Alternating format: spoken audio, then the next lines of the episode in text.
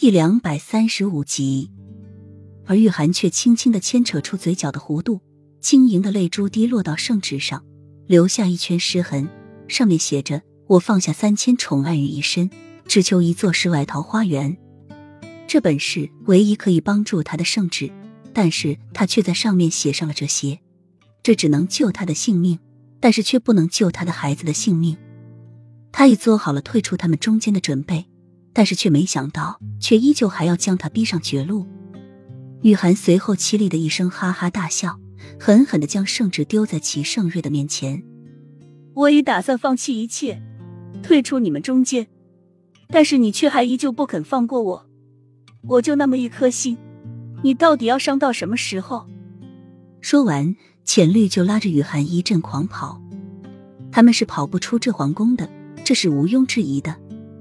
洛王爷，简绿见到前方一闪而过的身影，不顾雨涵怀孕的身体，跑得更快了。雨涵看到在马场上骑着马的齐洛爵，难怪浅绿不往宫门那边跑，而是往皇宫的练马场跑，就是因为浅绿知道齐洛爵在这里。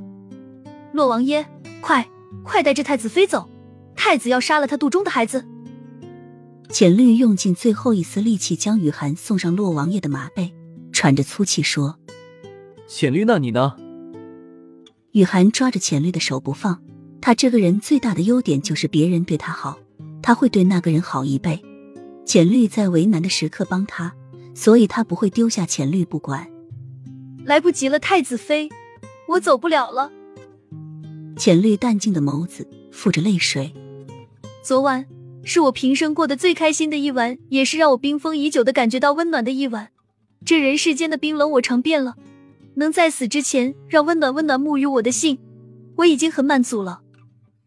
浅绿说完，重重的拍打马身，面前是疾驰的寒风，而身后是昏天黑地的杀戮声。似乎在风里，他听到浅绿吐血的声音，听到力气穿透他身体的声音，还听到他倒在地上对他说：“太子妃，谢谢你，让我知道这个世间还有温暖。”浅绿。